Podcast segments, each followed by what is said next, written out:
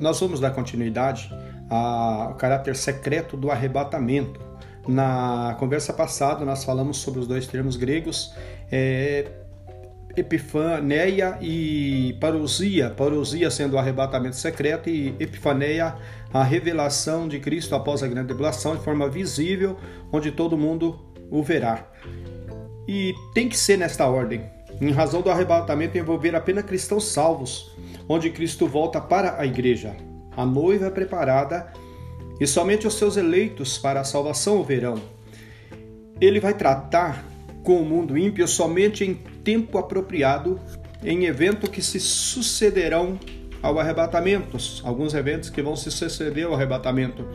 Uma passagem bíblica muito esclarecedora com respeito à razão de crermos que o arrebatamento será realmente secreto encontra-se em 1 Coríntios capítulo 15, versículos 51 e 52, onde vemos entre outras afirmações, onde ali se diz: Todos seremos transformados, no momento, num abrir e fechar de olhos, ante a última trombeta, porque a trombeta soará e os mortos ressuscitarão incorruptíveis, e nós seremos transformados. O versículo 53 mostra que esse momento será um revestir-se de uma condição totalmente nova, capaz de resistir e existir no âmbito ou na dimensão da eternidade. O versículo diz assim: Porque convém que este corpo corruptível se revista da incorruptibilidade, e que o corpo mortal se revista da imortalidade, ou seja, dando condições a esse corpo de viver e de existir em âmbito de eternidade. O surpreendente, no entanto, está na afirmação referente ao tempo, é, ou fração de tempo em que tudo isso se dará. Diz o apóstolo na revelação dada a ele num abrir e fechar de olhos, ou seja, cientificamente em sete, mil, em sete milésimos de um segundo. O que Paulo diz aí, num momento. Um fato como esse, é, que ocorra nessa velocidade, como está escrito aí, não permite ou não oferece possibilidade de olho humano natural poder acompanhar ou testemunhar. Jesus mesmo, falando da sua vinda e da consumação do reino de Deus, adverte-nos adverte em Lucas né, 21, 34 a 36.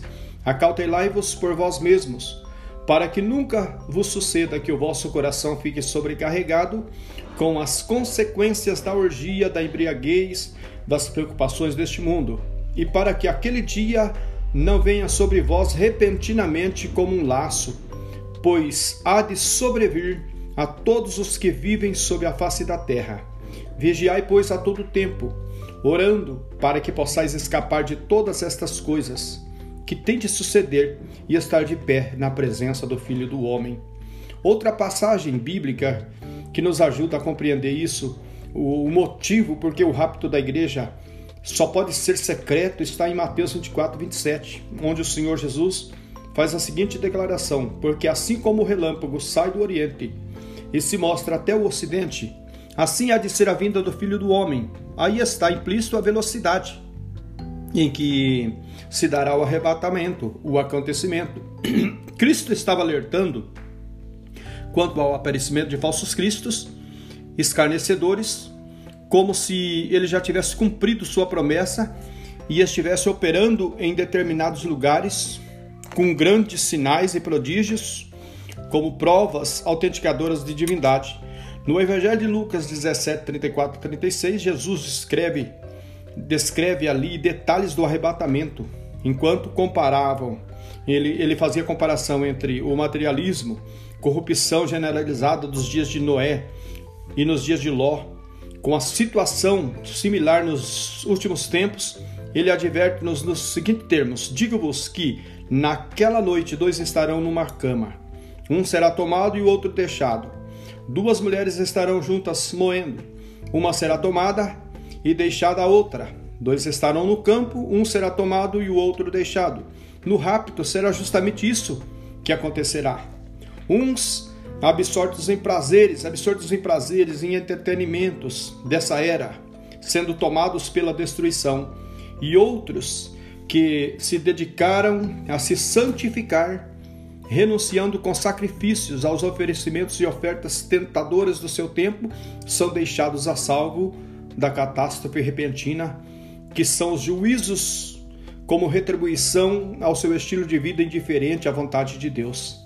Há nas Escrituras o registro de fatos em que o mundo não teve participação ou conhecimento, mas somente os contemplados, os seguidores de Jesus.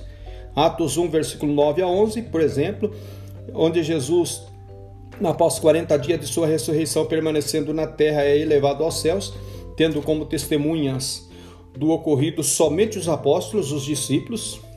Ditas estas coisas, estas palavras, Jesus é elevado às alturas, à vista deles, uma nuvem ou encobriu seus olhos, e estando eles com os olhos fitos no céu, enquanto Jesus subia, eis que dois varões vestidos de branco se puseram ao lado deles e lhes disseram: Varões galileus, por que estáis olhando para as alturas? Esse Jesus que dentre vós foi recebido o assunto ao céu, há de vir como o vistes ir. Amém?